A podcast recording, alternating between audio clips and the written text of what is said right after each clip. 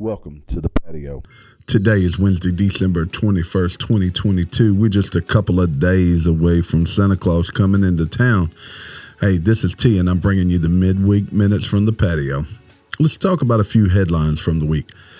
Ukrainian President Vladimir Zelensky was making his way to Washington on Wednesday for a summit with President Joe Biden and to address Congress in his first known trip outside the country since Russia's invasion began. And Zelensky said on his Twitter account that the visit was to strengthen resilience and defense capabilities of Ukraine and discuss cooperation between his country and the U.S. with Biden.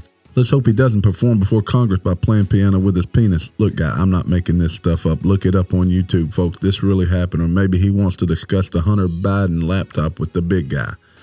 Maybe he's here to discuss FTX and SBF and figure out how will they filter money back to the big guy now that this door is closed. Either way, I'm sure this visit will result in more of our tax dollars going to the Ukraine. Franco Harris, the Hall of Fame running back whose heads up thinking authored the Immaculate Reception, considered the most iconic play in NFL history, has died. He was 72. His death comes two days before the 50th anniversary of the play that provided the jolt that helped transform the Steelers from also rans into the NFL's elite, and three days before Pittsburgh is scheduled to retire his number 32 during a ceremony at halftime of its game against the Los Angeles Raiders. Harris ran for 12,120 yards and won four Super Bowl rings with the Steelers in the 70s, a dynasty that began in earnest when he decided to keep running during the last second heave by Steelers quarterback Terry Bradshaw in a playoff game against Oakland in 1972.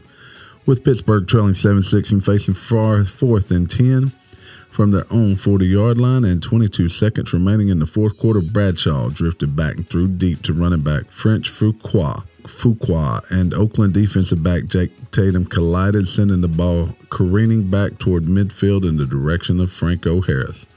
While nearly everyone else on the field stopped, Harris kept his legs churning, snatching the ball just inches above the Three River Stadium turf near the Oakland 45, then outracing several stunned Raider defenders to give the Steelers their first playoff victory in the franchise's history.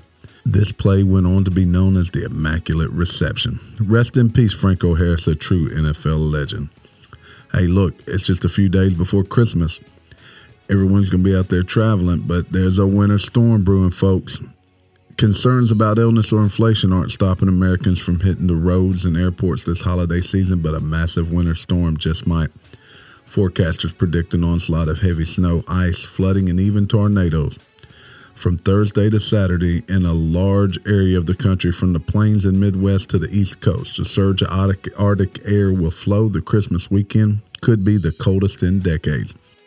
Could we have a white Christmas here in the Mid South?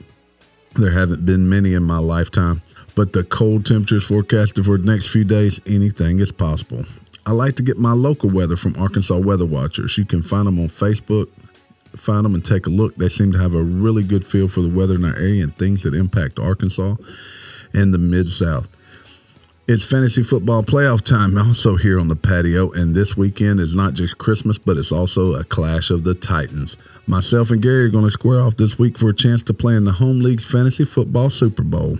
Good luck to luck to Gary, but not too much good luck.